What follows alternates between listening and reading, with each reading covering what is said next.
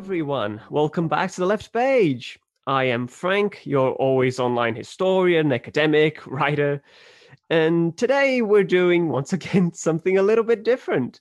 Uh, I'm here today with a very special guest uh, to talk about not just one great book, but two. And a lot more than just that, like some pretty interesting questions and even a genre, so to speak. I am here today with brilliant researcher and academic uh, Maeva Chargros to talk a bit about Nordic noir with two excellent examples uh, Henning Mankell's uh, Before the Frost and Stieg Larsson's first book of the Millennium series, uh, which uh, have a bunch of different titles depending on the translation, but we'll get to that. Welcome, Ava. Thank you. Thank you for inviting me to do this. I'm glad that I get to share a bit about about this topic of Nordic noir that really is something that I dived into um, years ago, uh, over 10 years ago now.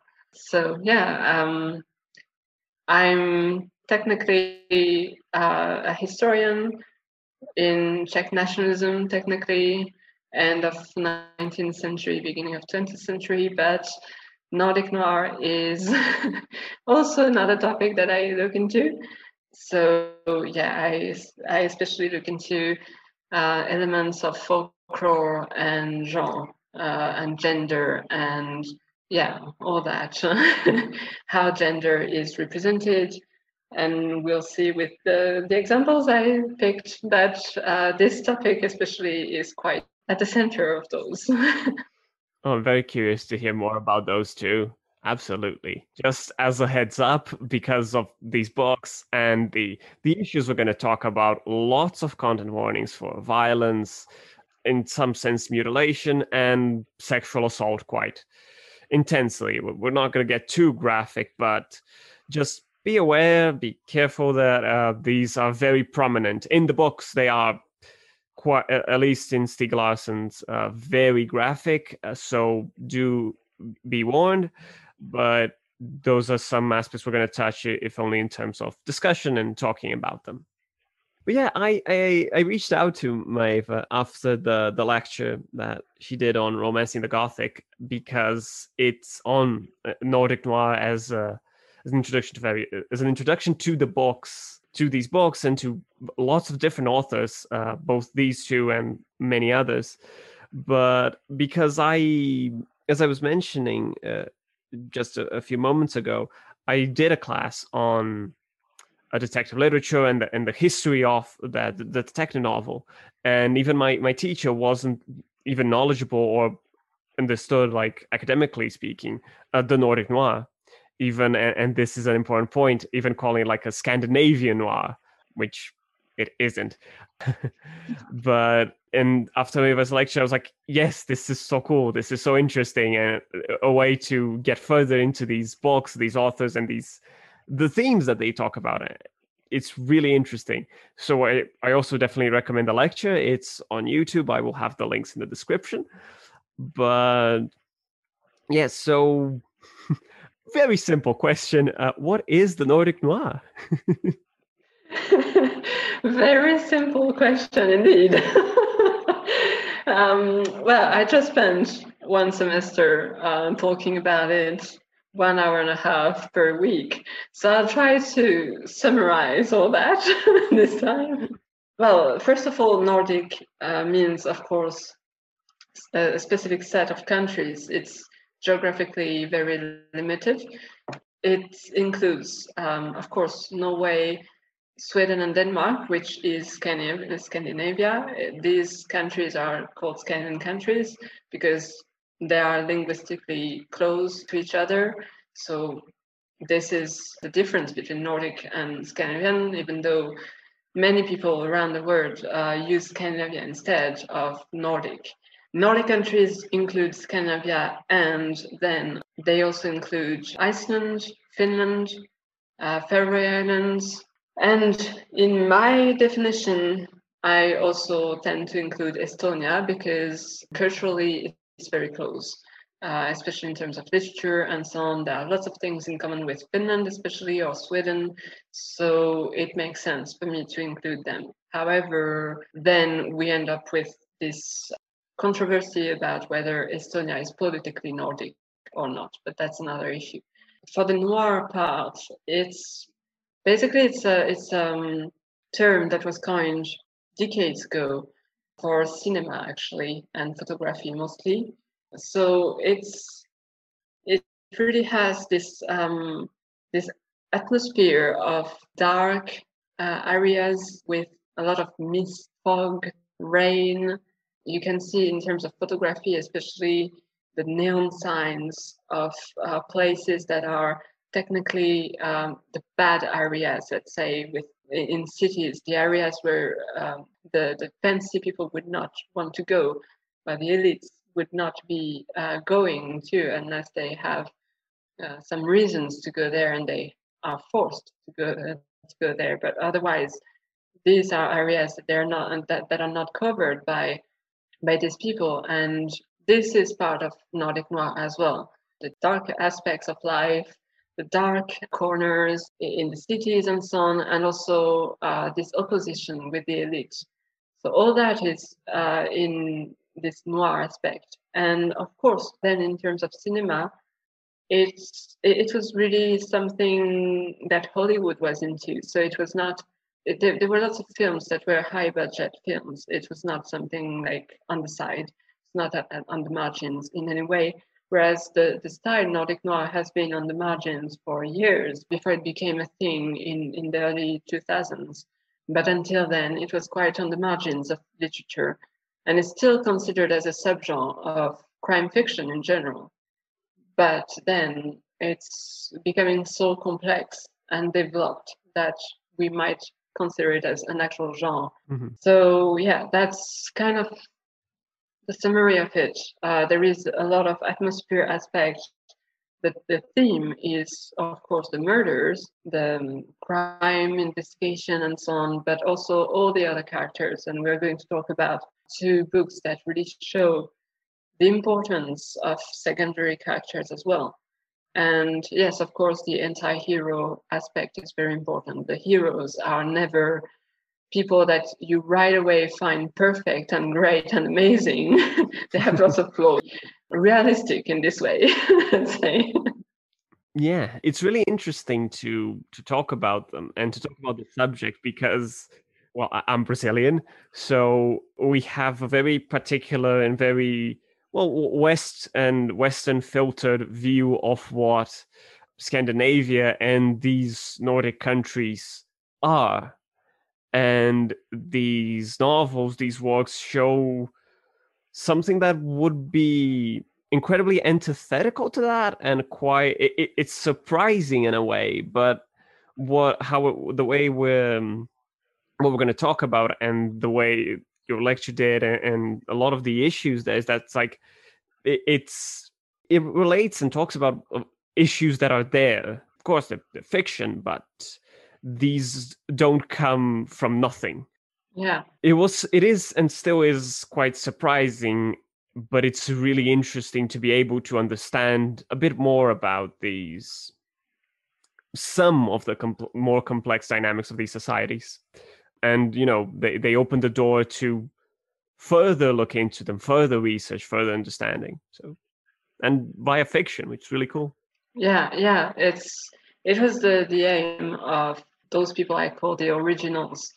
I always call them the originals a bit like vampires because uh it's for me it, it's really linked like these two so they were a couple uh Sjöwall and Wahlöö and they they met, they, they fell in love, and the, the, the thing that they decided to do with their life from the moment they met was to write crime novels, which is a couple project that might be a bit surprising.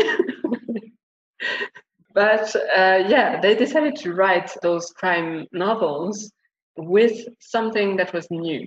So, so until let's say the 50s, crime novels and crime fiction was all about, uh, you know, Hercule Poirot, and it was mostly happening in among the, the elites, or at the very least the bourgeoisie, and really focusing on murders that happen for reasons that are related to a family, very narrow in terms of the the people involved, their social background. Uh, it was always the same. And I would even say it was always white, wealthy people from England uh, living in the countryside with huge houses and so on. And then someone is killing someone else for the inheritance or something like that, or for other reasons that um, that are um, mostly the margins of the story. The reasons are just explained at the end, and that's it. But they decided to do something completely different, which was to include more people with different backgrounds. And this was social critique, what is called social critique. So they decided to make it about the common people mm-hmm. and to have workers working in, in various um, in construction work, in those uh, sailors. Those we were not talking about, including also sex workers and so on. They started talking about these people that nobody wanted to hear about. Uh, but this was in parallel with the social welfare, the very famous uh, Nordic uh, welfare system being built from the 60s. And their first novel together was published in 1965. Was the first of uh, Martin Beck uh, series called um, Roseanna. And I really recommend it uh, as well, but I, I couldn't pick all books, but yeah, but that would be the the very classic Nordic noir, let's say. So that's the interesting part about those novels. It's not really about just the Nordic society that you would expect from what you might see in most films in or read in most novels. You see a perfect society where everyone is being included and so on. But the truth is that, first of all, it took decades. And in the 50s, the Nordic countries were very racist, right wing, even kind of Nazi still. We can't really say neo Nazi for 50s, you know? So they were still kind of really using eugenism and so on. So it took a long way and the murder of Olof Palme, who was the prime minister of Sweden. Uh, so yeah, it, it, was not a happy, peaceful way, and we tend to overlook that. So Nordic Noir is kind of filling that gap of explaining all that. yeah, that that makes a lot of sense. There's a there's a real sense in, especially in Stieg Larsson, of a past coming back to haunt. I mean that that happens in both of them but especially like a particular Swedish past that wasn't really handled upfront, which is a, a lot of these right wing, this nationalism, this Nazism, really, that even from my perspective, studying the subject before, like it's it's something that definitely appears on the sidelines when it does, but it happened like there was a sort of and it's strange to talk in these terms a sort of receptiveness or there was a you know like like there were in other countries like that there was a very right wing like uh, fascist uh, movement here in brazil like the integralism and it, it, happened in those countries too in a very direct and, and physically close way yeah. And now it especially given this recent history and this particular image it's something that is it, it is convenient for it to not be that present when talking about it when considering the situation or the subject. So i mean as a historian bringing the past back it's uh it's definitely fun and important. Yeah yeah. This aspect of uh, nazism being still present is still present nowadays in those countries and yeah both authors that we're going to talk about they were both following a long tradition of being left wing, for instance.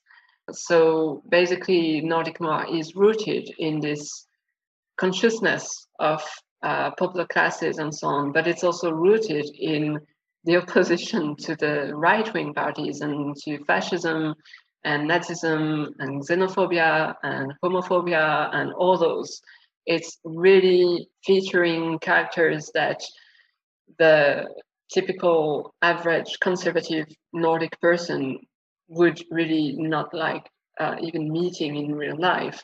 And what I like is that these these authors really did not just talk about what they were about those topics. They were, of course, writing about it, talking about it during press conferences and talks for their books and so on. But they were also activists. And this is something in Nordic Noir that I find extremely interesting compared to most other crime fiction uh, writers. Crime fiction writers are uh, not that involved in their own topics. So I'm not saying that they committed murders, no, they, but they actually took part in activities that really uh, meant a lot for them. So, for instance, Henning Mankell was involved in lots of events related to uh, the conflict between Israel and Palestine, which is very timely currently. Uh, he was on a boat that was stormed by Israeli forces. Was a Navy uh, boat, so bringing food and so on to to Palestinians by the sea. That that's one way he was active. He was physically present there. Uh, it happened in 2010. If people want to check uh, what happened exactly, and then uh, Stieg Larsson, I don't remember the, the exact year, but he went to Africa and he was training groups of women to use weapons and to shoot and so on. And this could be seen as something weird, but actually, these women were part of a movement for, for freedom, to free themselves from uh, colonial, powers and so on. So, this shows how much how involved they were and many of them the stories that they use come from their lives come from what they actually saw or witnessed or experienced themselves.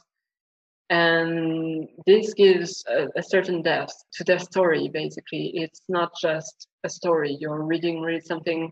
They manage to really get you emotional and it's very hard to not be swallowed all in into these these stories. And and sometimes that's why it's very upsetting sometimes even because reading about topics that are really personal and emotional and sensitive and they are very good at making sure that you do not close the book and then move on you have to actually process what's happening and you end up thinking i should do something about it and this is very specific to Nordic noir in crime fiction.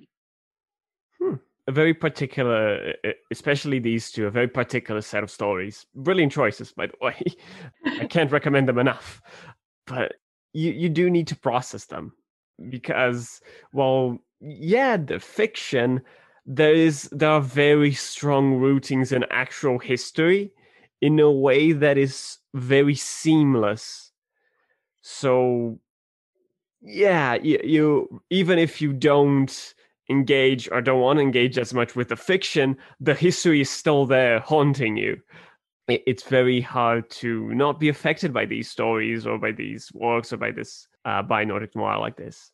Yeah, indeed. And for instance, the um, the the first book, uh, Before the Frost, by Henning Mankell, whom, by the way, I've met. I had the great chance to meet Henning Mankell once. Uh, he died in 2015 from cancer, and everyone knew that he had cancer. He never, he never hid it. He was really open about it, talking about how he, he felt about it and how he was managing all mm-hmm. that. This shows also how how human these people are. Uh, they they don't want to live a perfect life and they don't want their heroes to be perfect. They explain that life is full of up and downs and we should manage to include all those in our storylines. So he was really open about it. And when I met him, so he's he was one of the most important Nordic noir writers. Uh, he's still uh, to this day one of the four top four names that you have to know in Nordic Noir uh, with uh, Maj Sjöwall, Per Stieg Larsson, and Henning Mankell. You have those four, and then Jo Nesbø is quite uh, well known as well. So he's really among the, the most important writers. You would expect him to actually be aware of this fame and this uh, and to act in a certain way, you know, because when someone is famous, yeah, they tend to behave differently sometimes. But in his case, that was not the case. That he was absolutely down to earth. There were there was a huge queue, of course, waiting to get an autograph from him. Uh, they wanted uh, they wanted him to sign their books and so on, and he was the, the queue was so long but also uh, not just because he was very famous but also because he was taking so much time each time to the to each person. And not just like oh hi how are you? Oh great. I hope you love the book and that's it he was really oh so um, what did you like in the book and uh, sometimes he was commenting on the person's uh, outfit like oh, I like this coat. Uh, where did you get it? this kind of thing. So really, he was really human. And when I showed up, when it was finally my turn, I decided to talk to him in Swedish. And uh, but he's fluent. He he was sorry fluent in in French. He he was fluent in many languages actually. I decided to talk to him in Swedish, and of course, I was at the beginning of my studies. So what happened of course, was that I made a couple of mistakes in the few sentences that I had spent so much time working on in my head. Of course, I made a few mistakes. And instead of just brushing it off or just uh, pretending, no, he just stopped and explained to me which mistakes I made, how to correct it, and why. And I basically got a five minutes uh, crash course in Swedish by Henning Mankell when viewing. so, so, yeah, that's how human this guy was. I was so happy because you don't get that um, every day, you know. you definitely don't. Oh, that's that's such a lovely story. Oh. yeah. So yeah so that's really how i just wanted to add this anecdote because i'm pretty sure that many people could we could do a, a collection of anecdotes and this would show that really he was he was a great person a great writer but also a great person. So yeah. And so his book before the Frost starts with a historical fact that honestly, uh, when I read the book, I was I, I, was not surprised because I'm not surprised in, anymore by anything I think in Nordic noir now, but I was like, okay, mm, like that that's kind of maximum level right from the first page. He's not even giving you time to get into the story. He's right away starting with Johnstone, uh, John, Jonestown, sorry, Jim Jones, 900 more than one 900 uh, people dying killing themselves or being shot. You start from the deep end there. Yeah so yeah he really starts with that right away bringing history in a way. It, it happened in 78 so yeah it's history. Sorry for those born in in the 70s your father history now but uh, yeah, so he starts with that. And just to quickly give some facts about this, uh, because this is also an interesting part of Nordic Noir. Writers in Nordic Noir know their topic very well, they research it, they use uh, real facts quite often. Sometimes the lines between reality and fiction are really blurred, as you mentioned. And in his case, he decided for this specific novel to get some inspiration from the massacre that happened in 78 and to build on that i think it was in a way a sort of warning for us um, because really the way he builds it and shows that it could happen in in sweden that it could happen anywhere basically so yeah quick facts uh, jim jones was a cult, a cult leader, let's say, active mostly between 1950s until end of 1970s.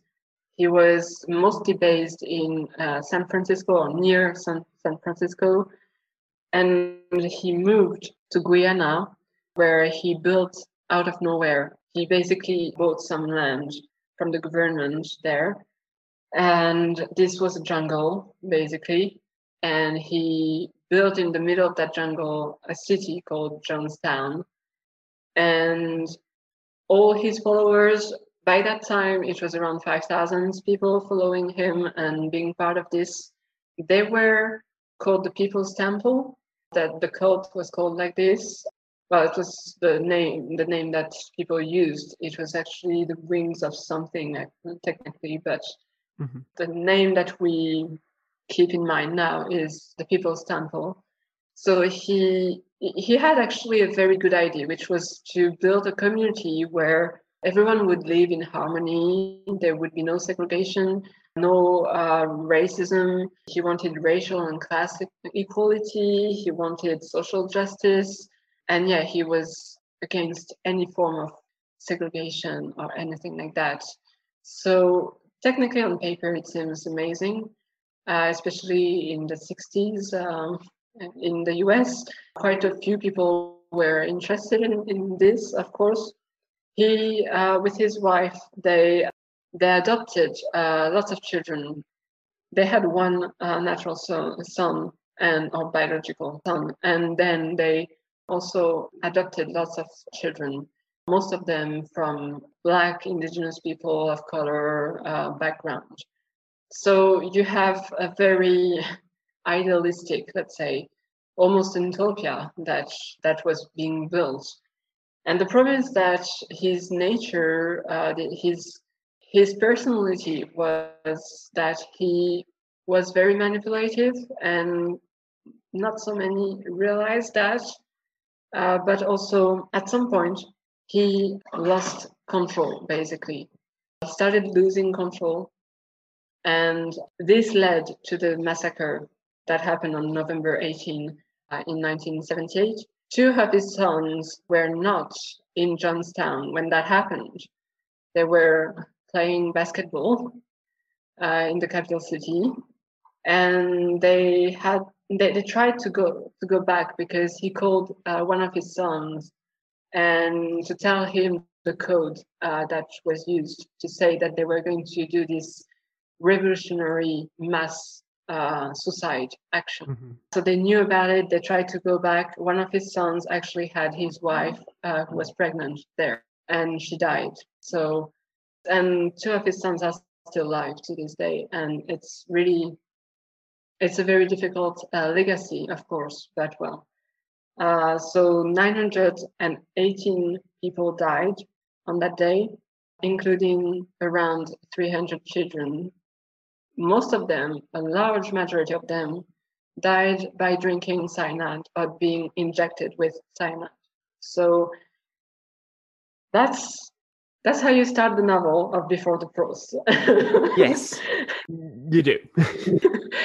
and he builds on that uh, afterwards with with the story of a, uh, of one of the survivors then building his own cult yeah, it, it's definitely a very, a very haunting tale, both from the start and, and even like the um, the next sequence, and, and that's uh that's something worth mentioning as well. Like especially for this novel, like animal cruelty, which, which is fairly graphic, but it's it shows this level of Christian extremism, especially Christian, and some a lot of points about that, but I think it's one of the ways to understand and to take in, in, into account this again starting with with Jim Jones and the Jonestown uh, massacre is is that there's no point or, or at no at no point is is our main like antagonist or, or this uh, survivor and, and follow, following cult leader is he shown as like mad or unreasonable or irrational. No, it's all very calculated. It's very rational, very manipulative, and yeah. the just the Christian justification, the theology that he creates, is also incredibly horrifying um, in the way that this and I quote like from him or one of his followers saying that the Christian awakening would only come to pass through bloodshed, that it is this fervor, that it is only via this violence, via this destruction of the other. And I mean, one of the incredibly interesting aspects of the story is how we will unravel these plans and how we found out the very like the synchronicity because at one point they perpetrate certain public attacks and just the careful timing the preparation the fail safes it's all very careful. And that is a lot more terrifying because it's not just and again it's both a lot more interesting more true to life and not both not applying to tropes and not misunderstanding aspects of like mental health uh, it's not like oh, it's uh, a lunatic that escaped or that is doing this violence or that is no, it's it's someone who is incredibly good at manipulating people and at interpreting both and well repurposing Christianity and, and, theology in a certain way that this violence, that this control, that this cult really makes sense in a very painful and terrifying way. Yeah. Yes. Yeah, yeah, definitely. The the fact that the the the the people who are committing those murders in any Nordic noir book, honestly, it's not just this one. Um, they are never seen as insane. The the term insanity is is used by the police. For instance, Wallander says to his uh, daughter, This is insanity. And she answers, No, this is faith. And this is really about faith and and about really believing in something, in, in a reality that is not the standard one, let's say, but uh, rather an alternative one. And this is what is scary, of course, because anyone can be anyone can have mental uh, mental health issues, and it's not technically the problem. The problem is not that people would have mental health issues. The problem that is highlighted is that this guy who survived the Jonestown massacre doesn't get any help from anyone. So his help is coming from himself and from the Bible. And he, he ends up justifying, he needs to justify what happened. Of course, that's what happens with trauma. You need to justify what happens and, and you need to process it and so on. And he's not getting any help. And he, his first follower is actually a, a homeless person who used to be from the elites uh, in Norway, but who ended up a homeless drug addict in the middle of nowhere in the US. And this is really a recurring theme uh, in all Nordic noir, but in this one it's really highlighted that society does not help these people. Yeah. That this is how Nordic society perceives the police and the ju- judicial system in general. It's not supposed to be a punishment technically, but rather trying to uh, make sure that the person gets the help that they need. Uh, so we have lots of people saying that it's almost good to commit murder in in Norway, for instance, because you end up in one of those wonderful cells where you are treated like a human being. You get uh, enough space and so on. You you're not in an overcrowded uh, prison like in many other countries, and this is all because Nordic society considers that it is its duty to help people who are in need of help. And if they fail uh, to help them, and if this leads the person to commit something as serious as a crime, no matter what, whether it is uh, killing hundreds of people or just uh, robbing a bank or just stealing an apple somewhere, then it is a failure of the society, and the society has to help them to solve their problem. So this is really shown in discussion between Wallander and his daughter uh, that she tries to understand, whereas he's just seeing this and saying this is insane and I, I can't understand this and she's like actually trying to explain to him there is a rationality behind everything and and people should be helped. They're not crazy insane weirdos that should be taken away from the society. That's that's something that is rather positive in in this even though we cannot say that there is a happy ending i would say uh, in the case of this in before the frost it it doesn't really end well let's say. That's typical of man doesn't want to have a typical happy ending so yeah.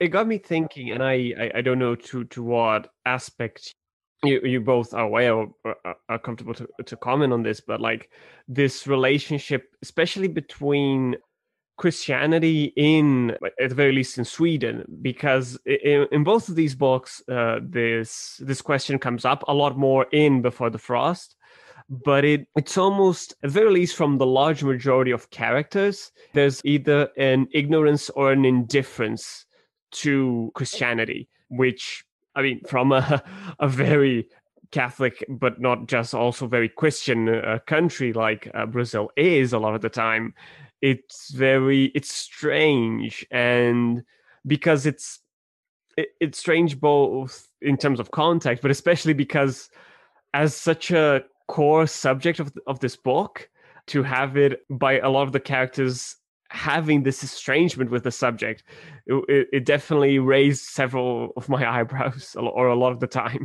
Yeah, yeah, definitely. The topic of religion in Nordic countries could last for hours. I could talk about it for hours. But to explain a bit this situation, the the Nordic countries are most of the, well, not most of them. I would say like around half of them are monarchies, and the others are republics. Eh, the monarchies, so Sweden, Norway, and Denmark, are Christian and mostly Protestant. Mm-hmm. The situation there is that I would I would dare saying even that those monarchies that have an official state religion are more secular and yeah much more inclusive and secular than for instance France, which is a republic known for being secular truth is that most of Nordic people, or most of Scandinavian people, I would say, are registered with a church. They are mm. sometimes not even registered, but they still engage with religious activities.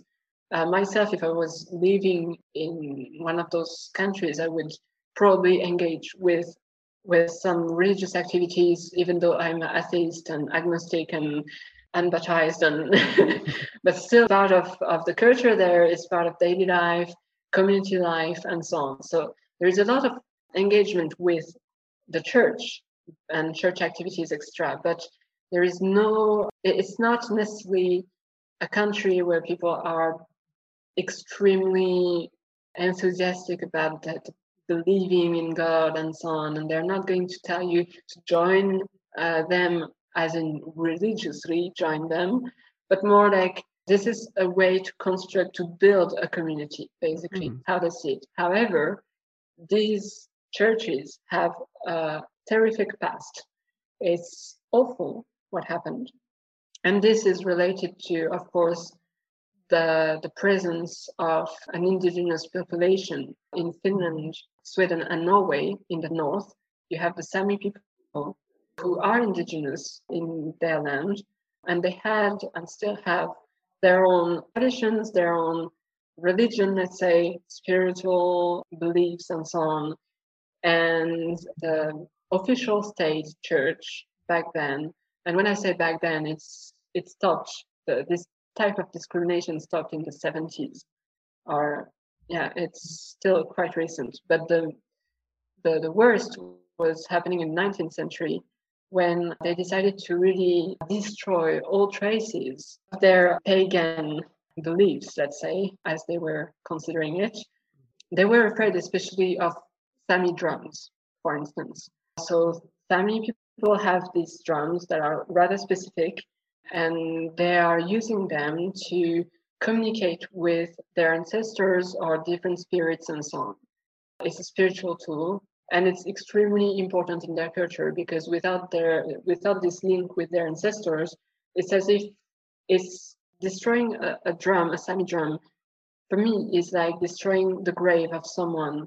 It's the same. It's you need a place to have remembrance memory and so on. You need a place for your ancestors and so many people have that through their drums mm-hmm. church the state church actually destroyed that so when i see those biblical appearances in Nordic noir, both in Stieg Larsson's first uh, book, we have the crimes, also the, the murders are staged in a biblical way.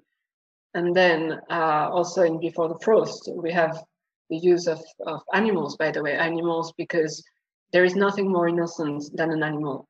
Children in Nordic noir can be murderers, so that's important to keep in mind.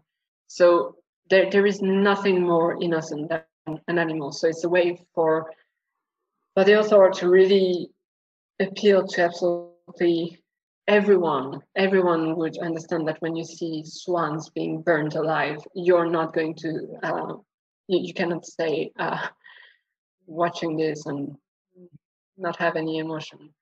But when I see those biblical uh, elements being done in such a violent way, for me, it's also a way to again bring the past back that religion in Nordic countries nowadays is rather peaceful, but it was not the case before.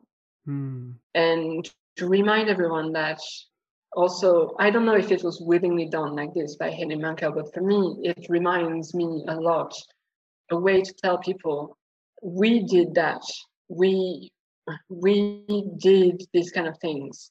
And by we, I mean white Christian people we went to other people's lands and we scared them with uh, rituals and so on that they had no idea about and we forced those onto other uh, onto them and and if they didn't comply they they were killed and so on so the violence aspect is really it's of course bringing the topic of religion henning mankell was against religion not against people having religion, but religion as an institution and religion uh, as being used in politics and so on.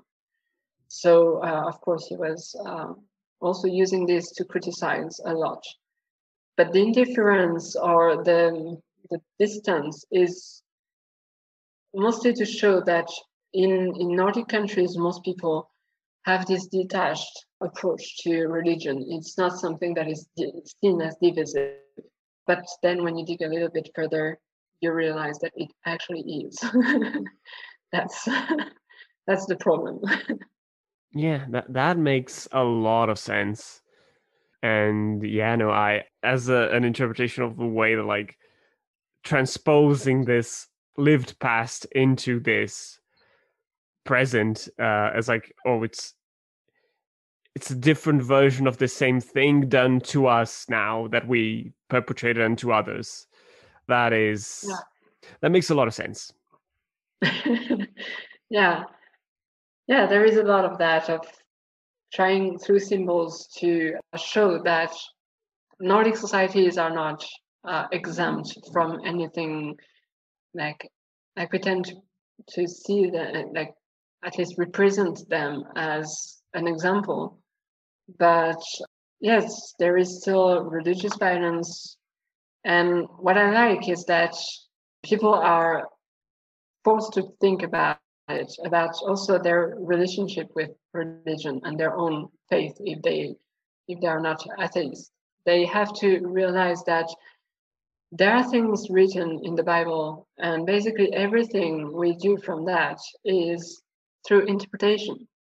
And that's basically the history of religion. It's just interpretation of our interpretation and one interpretation winning against the other and so on. And it it's really a peaceful fight when there are two interpretations fighting.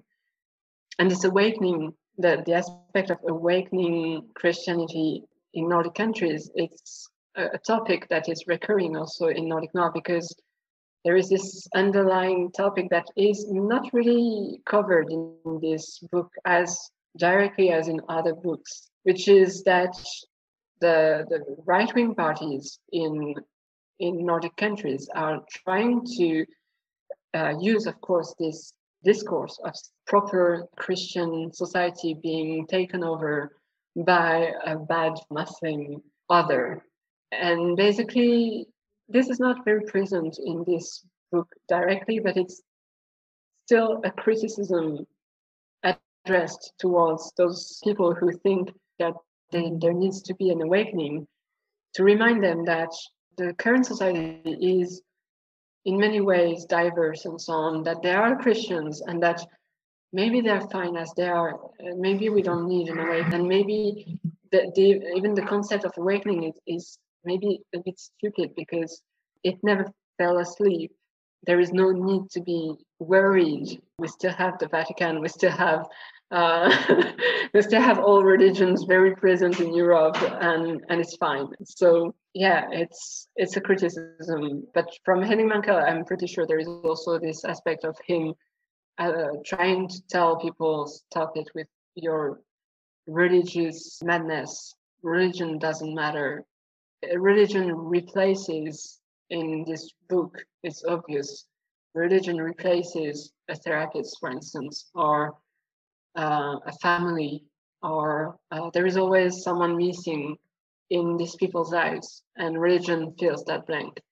And um, sometimes I, I'm hoping that it's only fiction sometimes, but I realize that it's it's really how many people end up joining a cult, not just religion, but even a cult, which yeah. could be dangerous there is something missing and the society is not um, providing this replacement and and people seek it in religion and then they end up yeah killing other people in this book at least yeah religion is not a replacement for therapy or any type of approach on mental health it can help but on its own like it's just yeah, I really found interesting because it's a very clear approach and open about this engagement with it. Because, well, I, I, I, I consider myself a Catholic, but of a very different and much more mellow or radical in a different direction than this one, um, this conservative one.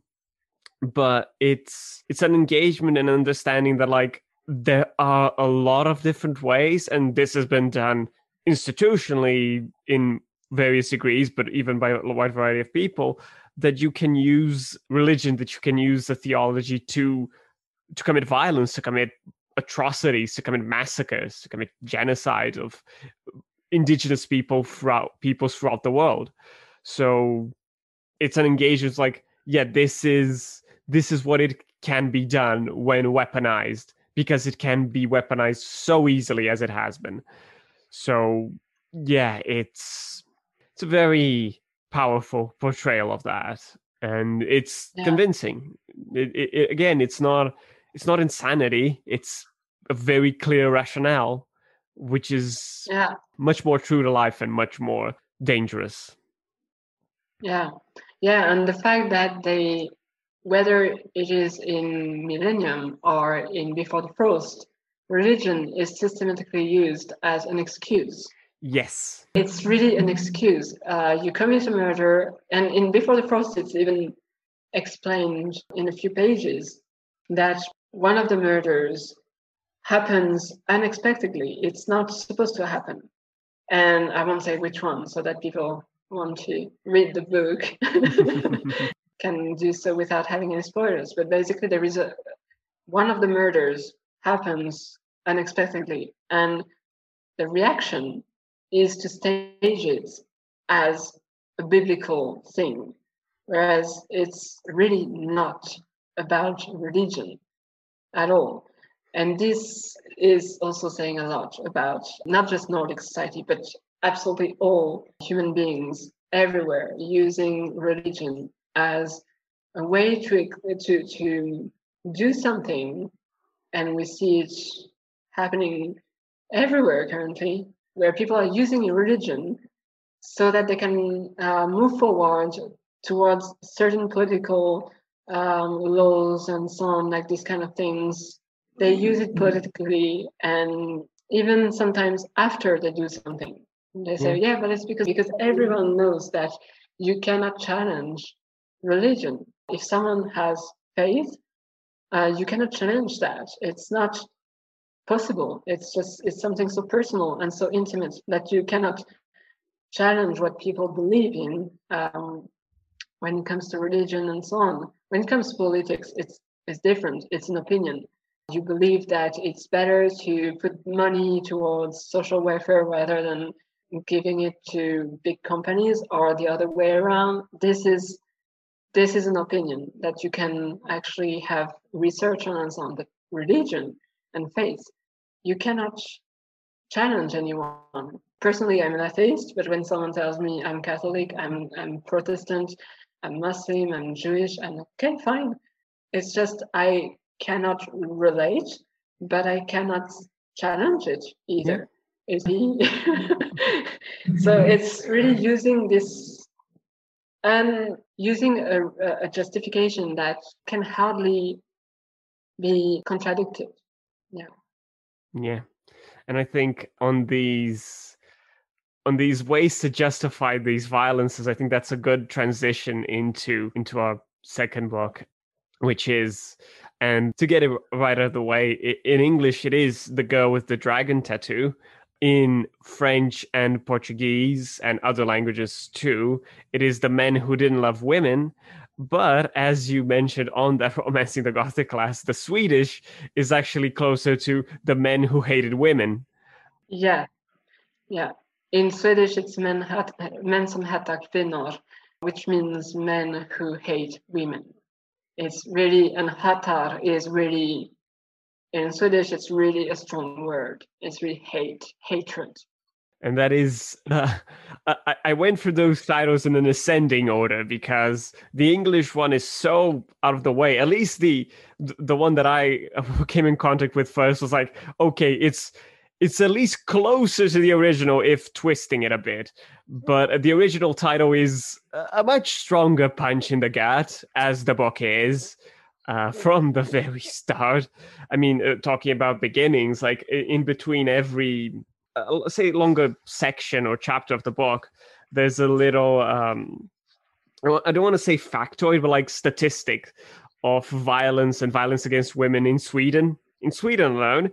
And uh, it definitely sets the tone quite clearly because at that point we don't know exactly where the, or we have no clue where the book's going or what's going to happen. But it's like, oh, okay, so yes, th- this is what we're engaging with, and it becomes increasingly clearer and more obvious and more painful. Yeah, for me, the the, the title sets the, the tone perfectly, and Stieg Larsson is well, he used some things that uh, happened around him to write this book.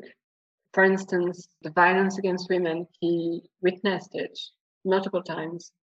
The main issue for him was the institutional, the institu- institutionalization of violence against women, even in Sweden, which is a country that everyone sees as sort of paradise for women and minorities and so on.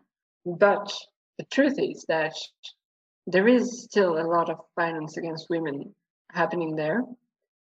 But also, he used stories from abroad and brought it back into a Swedish context so that people would react in Sweden. Because it's very difficult to talk about the the case of women being kidnapped and tortured and raped and so on. And this is happening in Australia, in the US, in, in Southeast Asia, and so on. You, you can talk about it as much as you want. People will be like, oh, yeah, it's bad indeed. But if it's not happening next door in their street, uh, they're not going to react. They're not going to take action to, to make this better, like to, to improve the situation, they're not going to do anything. So uh, that's the social critic part uh, that Stieg Larsson really took from the originals, Maj Sjöwall and Per Wahlöö. Stieg Larsson wrote these books in the 90s, uh, so very close to uh, the, the Martin Beck series, which ended in 75 or mm-hmm. 75, 80. Uh, so this was really close to it. Putting it into context is very important because he wrote it. We are reading it now, but he wrote it 30 years ago. So he he really had a different world to live in and to talk about. Nowadays, the situation of women in, in Sweden is much better than it was in the 90s.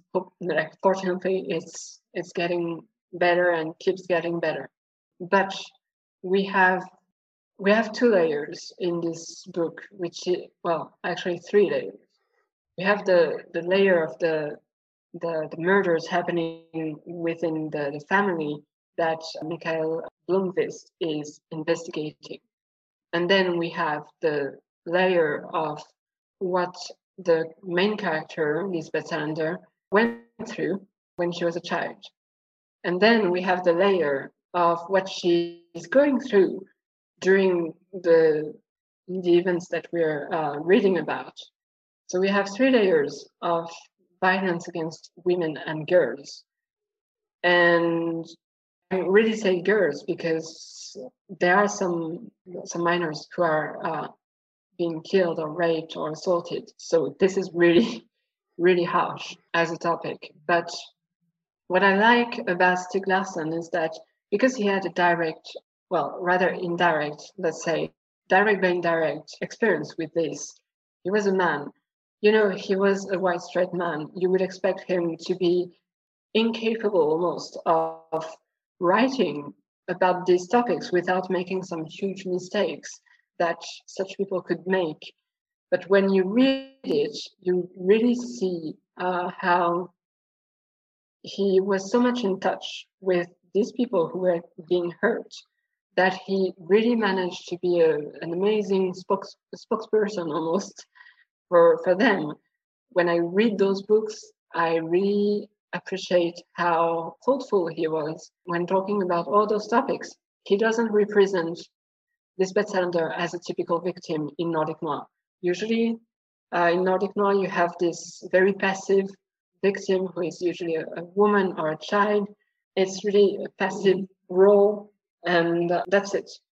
In Millennium, you have a woman who is fighting back yeah. and who is fighting back on her own with her own skills, her own brain, and then she finds an ally in in Blomkvist, and then they work together, and he pushes he he pushes her further to in the third book he pushes her further even uh, so to really get what she deserves which which is justice but really it's a completely different image of the woman being a victim and survivor. It's really going into this surviving discourse, and I really recommend it to people who want to see something different. However, there are some cliches, including one that recently got me really mad, uh, which is about this secondary character, Mimi, the girlfriend of Lisbeth Salander. Well, they're girlfriends and best friends. It's, yeah. But yeah, she's an Asian character, and trust me, you will find all the. It's later in, in the second and third books, especially that she appears, but you can take all the all the cliches, unfortunately, which makes it almost uh, racist. But again, still, he was really trying to give some justice to um, victims of the system and so on. And whether they were women or children or minorities, because Lisbeth Salander is bisexual, so it's also covering that, which is unusual.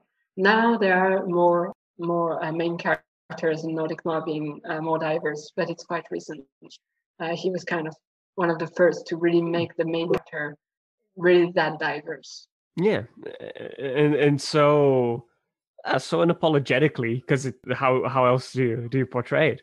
And it's Elizabeth is certainly a really interesting and really fun character, and just the way she even as you put it, like she fights back on her own terms, and she is.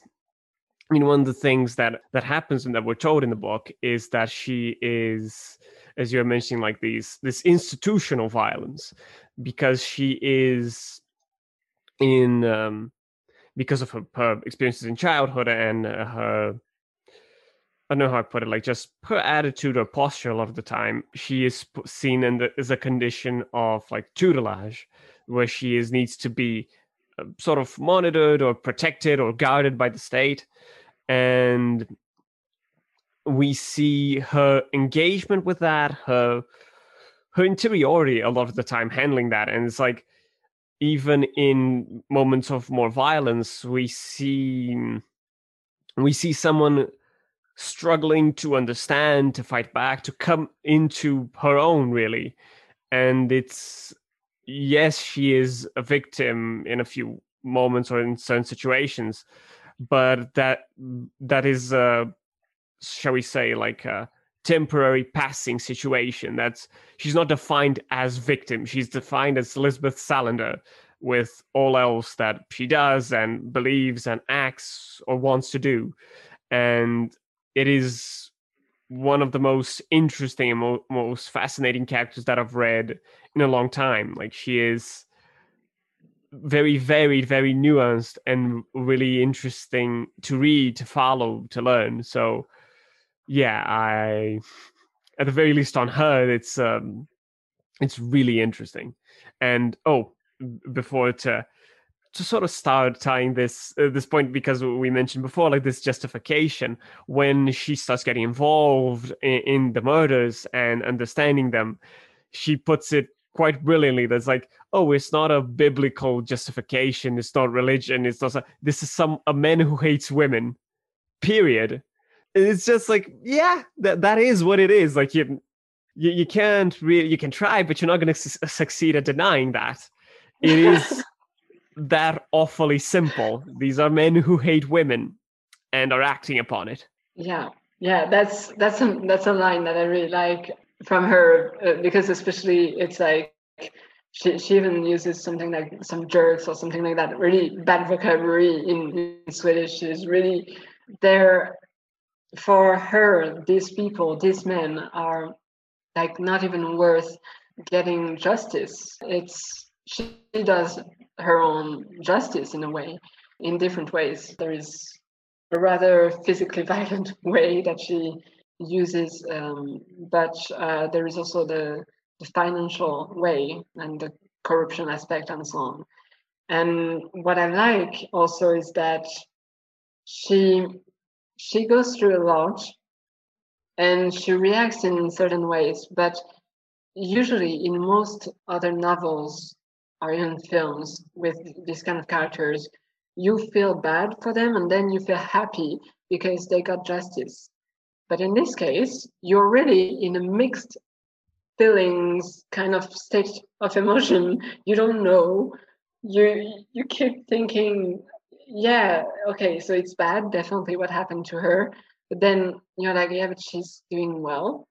She's doing quite well actually. She manages to get her life together somehow and yeah she even manages to do something that she's always dreamed of and and she travels and so on so you're feeling bad for her but at the same time she's taking care of things so that you you're like well actually she's fine and then you you feel happy in a way that she gets justice but you're still left with yes but she did her own justice. It's illegal and immoral in many ways what she does. So because she's a hacker so for instance whenever she does something like the information she gets and so on she gets it illegally. So yeah it's hard to feel just good about what happens or just bad. And this is part of nordic noir blurring the lines all the time so that there is no um, good or bad. It's never that easy and in real life it's never that easy. Um, so yeah. Yeah there are no no easy answers and nordic noir definitely like so you this is the character you to like and we uh, uh, uh, are making you like them. Yes, and yet that's what they do. Hmm, how do you feel? exactly. How do you feel now? And when they uh, when Nordic authors don't do it like Stieg Larsson, they do it by being like, "Oh, so you like this guy? Really? Well, breaking news: he's an alcoholic and a drug addict. How do you feel now?" and I like that because it makes you realize that we tend to judge people on things that are not maybe always relevant and that it's much more complex. And in the case of Lisbeth Salander, what I like also is that she has that is something that I just started looking into. So I'm just going to give a small hint.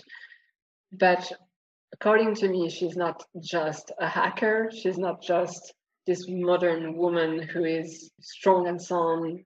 I think there is something more to it.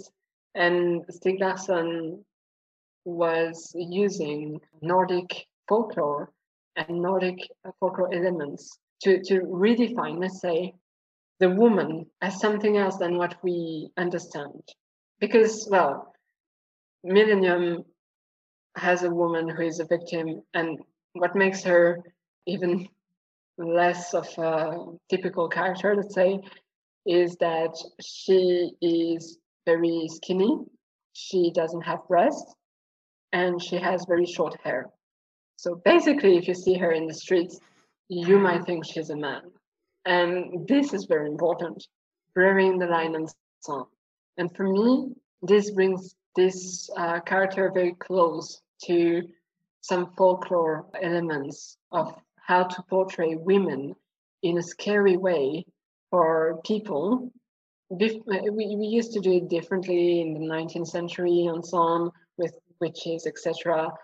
But her character is specifically really close to how the spirit of the forest was was defined and well the, the physical description doesn't match in many ways but what matches is that when you see this Salander in the street most people might actually change the side of street they're walking in and they might join her we see that in the films in the swedish films it's quite well shown in those in those films. Uh, not so much in the, the American film. I will just say that I do not recommend the, the American adaptation because of many aspects that I find disappointing. One of them being the, the fact that they portrayed the rape scene as a usual Hollywood thing, whereas the description made in the book uh, you read it once and that's it. You won't read it twice. It's really, it's really graphic and it's really uh, from this from the perspective of the victim, and it's really um, very close to to what people might experience and so on. So it's really a difficult part, and the the revenge that she gets comes later in the book, and even in the in the Swedish film, there is a bit of length uh, between those two moments, and so you don't have like the stressful moment and then right away the happy moment. Whereas in the the, the American film, they do it right away, and this this is not good because you have to think about you have to think about it a bit more the point of Stieg Larsson in, in this part, for this part of the story, is to say there should be another way. Lisbeth Salander should feel confident calling the police. She should be sure that if she goes to the police, the police will help her and that she will get compensation and so on, and that the rapist will be convicted. But she does not have that certitude. And we see in the third book that it's for a good reason.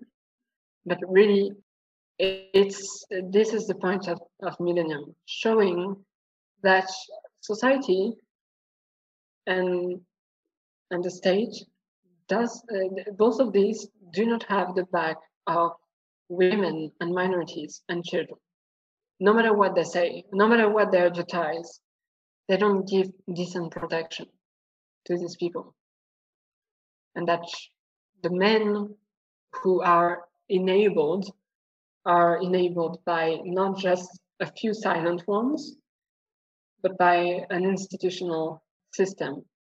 And this is also the case in the situation with children, when you mention tutelage and so on. Children in Nordic countries are protected, of course, in many ways. But um, the laws have lots of uh, loopholes, let's say, and it's very, how to explain this? It's it has two faces. On one side, you can see that, of course, if there is any problem, uh, children know that they can call the police or call any any social worker or even just say something to their teacher or to anyone in the street and they will call social services. And the first thing that they will do that social services will do is to separate the children from the parents if something happens like family uh, violence and so on. Uh, if domestic violence happens that's the first thing they do. They remove the children from the potentially dangerous environment which on paper is great. But the truth is that it means that you're putting a lot of responsibility on the shoulders shoulders of children who because that's the part that they these policies forget. You can have a violent like you can have violent parents and still love them because they're your parents and you don't want to be separated from them. And the separation would be also a trauma. This, the violence is a trauma but the separation from them is also a trauma. So this creates uh, an issue already. Then and i don't have answers for that. I just i just mentioned the problem. I don't know how to solve it of course. I'm not an expert in that. Then you have another issue which is because of this because of this pressure lots of children are not reporting things that they should report because they're scared of what could happen they're scared that their parents might end up in jail and that they might never see them ever again. And then you have the issue of what do you do with the children that are taken away from their families? Uh, you mm-hmm. put them to care, you put them in other families and so on. But the system of foster care and so on, I don't think there is any system like that that properly works in the entire world. And you always have abuses happening. And of course, children end up being the victims of this. So, yeah, the Nordic system, the Nordic society seems to be protecting children, etc., but there are lots of flaws in their laws. And also, last aspect is children who are from minorities or challenged uh, backgrounds, uh, social backgrounds. These people, these children, they don't have access to that. For instance, if there is violence in a family from coming from immigration, lots of these people don't have access to social services the same way a proper Swedish person would have, oh. you know? So um, you have increased risk of violence because they don't have access to lots of things, because they are they are discriminated against, creates a, a, a, the perfect situation where you might have more violence and so on. And these children don't have access to this. They are often overlooked by the social services and so on because the state is not in contact with them in a protective way. And we've seen that time and time again in Nordic countries where you have people who are, well, more and more now we have uh, Nordic people reacting strongly to it. But you have the states are really repressive towards immigration. They send back people to their home country when they shouldn't. Uh, there was even a case when a man was sent back to his home country, and within a couple of weeks he was killed. So, really, this is another loophole children are protected in a certain way, but if we don't protect the parents of these children, we're not protecting the children either. Yeah. So we need a much more inclusive system that would protect everyone and that would understand also cultural differ- differences because what is seen as violence in Nordic countries, violence against children, can include up to just uh, saying, for instance, if you don't do your homework, you will not uh, go play with your friends. And this is a threat, technically. So for for some Nordic people, it's violent. It's it's manipulation. It's violent, and you shouldn't do that. Whereas for some people coming from other countries, violence is physical violence, and just and for some people, even some physical violence might be justified, depending on where they come from and so on. And Nordic people tend to forget that they were also violent towards children before, and they had to learn how to the state was actually making advertisements to show to people how to uh, how to educate their kids without using violence. You know, uh, in the 60s, 70s, this this was the thing. so you don't need to hit your child if they do something. yeah, you can actually.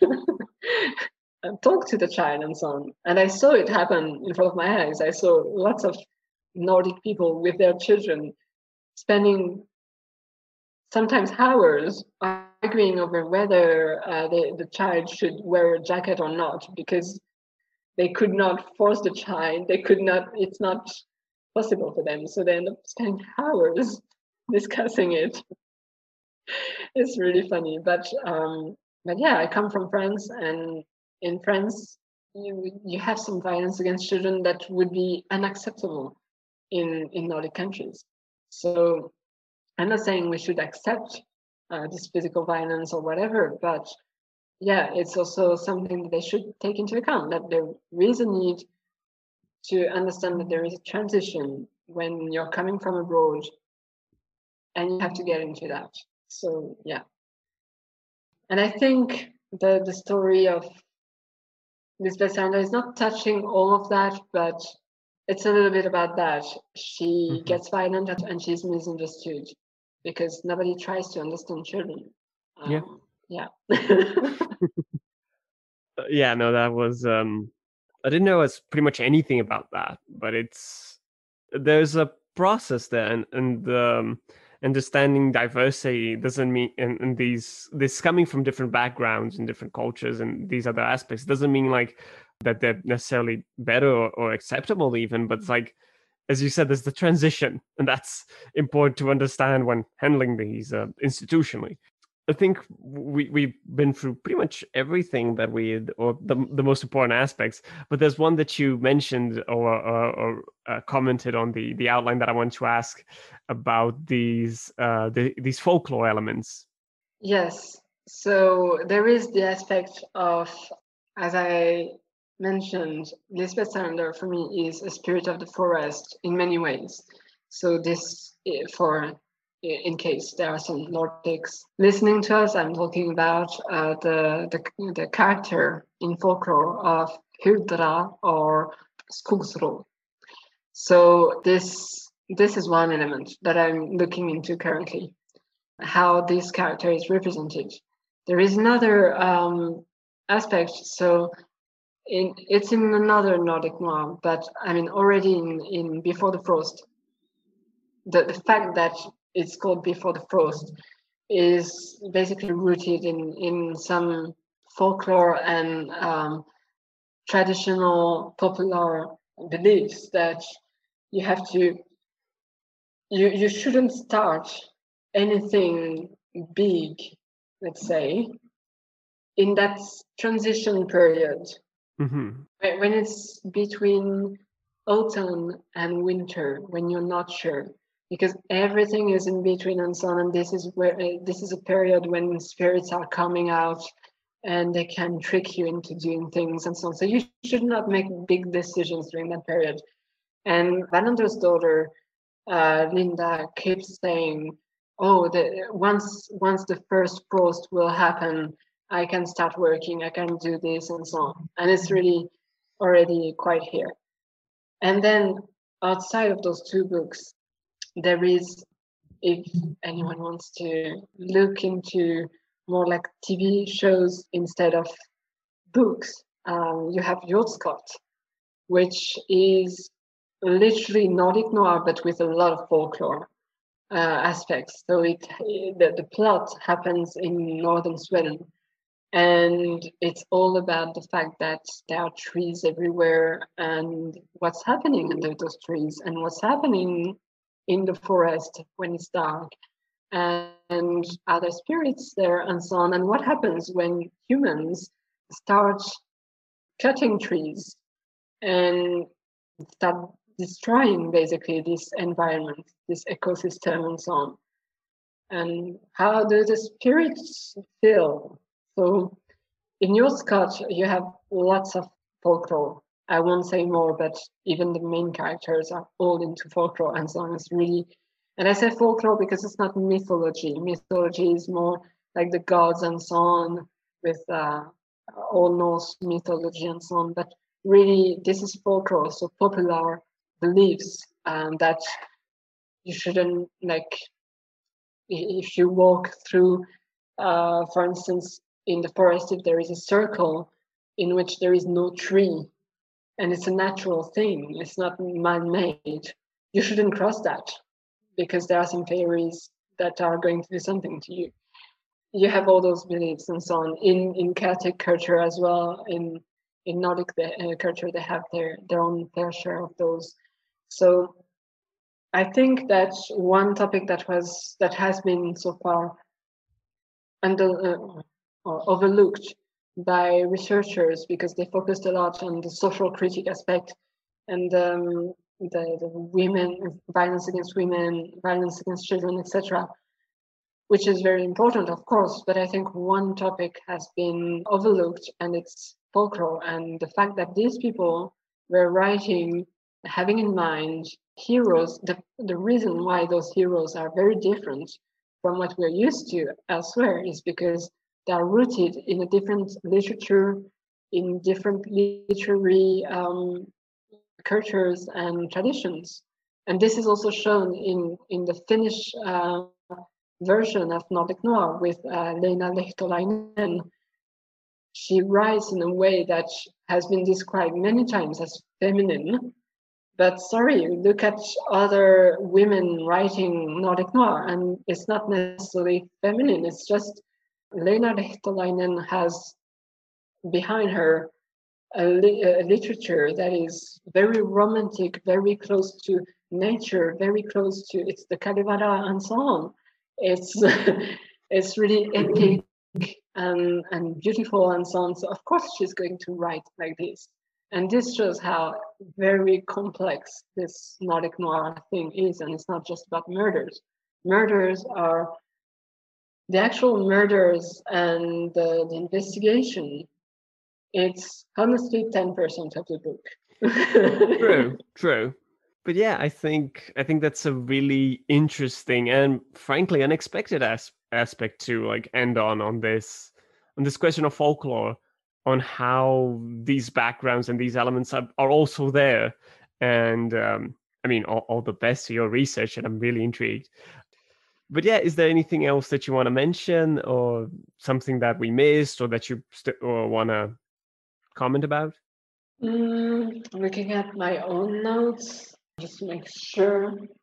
Yes, maybe one thing about mm-hmm. the left wing and diversity aspect. Just to close this, mm-hmm. I chose two authors that show lots of things just with who they are um, as human beings, as I mentioned. But uh, in the case of Stieg Larsson, I would like to add that he's one of the few Nordic authors who, is, who was coming from the social class that they are supposedly so much about. So he was from a popular class uh, background, not from middle class. Most of the authors are from middle class, they have university education and so on.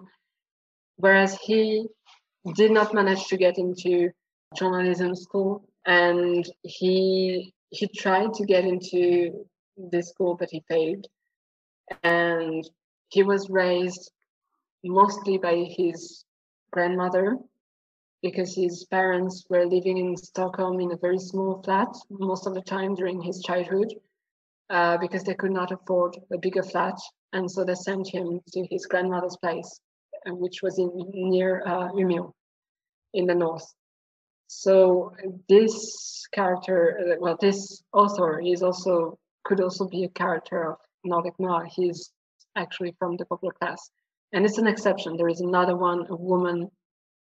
I forgot her name, but she was also uh, writing in the 70s, and she was coming from this popular background as well. But apart from these two, it's quite rare that you have this diversity in terms of social background among the authors. And most of them are white people. Most of them, for now, are straight people. Most of them are basically not diverse. And you see it in the books. In uh, there are some uh, that are making some efforts. So, for instance, you see Adler-Olsen, a Danish author, who included uh, a Syrian refugee as one of the main characters and a woman as well as one of the main characters. So yeah, but it's taking time. Mm-hmm. so yeah. Yeah, no, definitely an important point to mention as we sort of wrap it wrap this up. I think. Yeah, a, a lot of interesting and important questions about this literature, what it is doing, what it has done, and where it's where it still has to go. Yeah. Definitely, I hope that there will be more uh, diverse authors because, yeah, we actually, when I took part in in a book talk uh, some months ago, we were among the attendants, we were asking each other's can you think of one character in Nordic noir who would be black? And it was very difficult to find one. And we were like uh, quite a few thinking about it. So, yeah, uh, more diversity, please. If there are any authors out there who want to wander into this noir genre, you can make it into any culture. I'm starting to look into Central European noir, so really, yeah, do your thing and bring some diversity. Please. So yeah, uh, thank you, thank you so much, Maeva. Where uh, one of the most important questions: Where can people find you, your work, and how can people support you? Well, uh, most of where they can find me is on Twitter at uh, Hellawyn. I have a weird username, but yeah. So you can find me on Twitter, and if you're in in Europe, especially in Central Europe, we might also find find each other at some point. and how to support me, I would. I mean, I do have some Ko-fi link, but I would rather uh, currently ask you to donate if you can to um, any cause related to those topics that we mentioned. So, yeah, donate this money to charities helping women, helping minorities uh, to make this world a little bit better for everyone. Yeah, that sounds that sounds perfect. I, I uh, yeah, I, I agree. so yeah, uh, thank you. Thanks again. It it has been an honor and a pleasure, really, to to to read, to learn some more, and to chat with you about it. From our side of things, you can find us on Twitter at Left Page Pod, and a lot of my own thing at Frank Gothic, if you can. But again, I think, especially given these times, please do support eh, these institutions of support, of relief, and assistance if you can. Like it's definitely crucial, uh, a crucial part of it too. Uh, but you can find some of the extra content that I have, and quite a bit of it is open as well uh, on patreon.com forward slash left page, where we do some occasionally do some work on poetry, and I write a couple of things either on fiction or nonfiction monthly, just as some extra things that I've been thinking, writing, reading about. But yeah, uh, this has been a an absolute blast. Uh, thank you so much, everyone. Thank you for listening. And thanks again, Maeva. This has been a lot of fun. Thank you. Thank you for inviting me. It was great talking about all this. Thank you.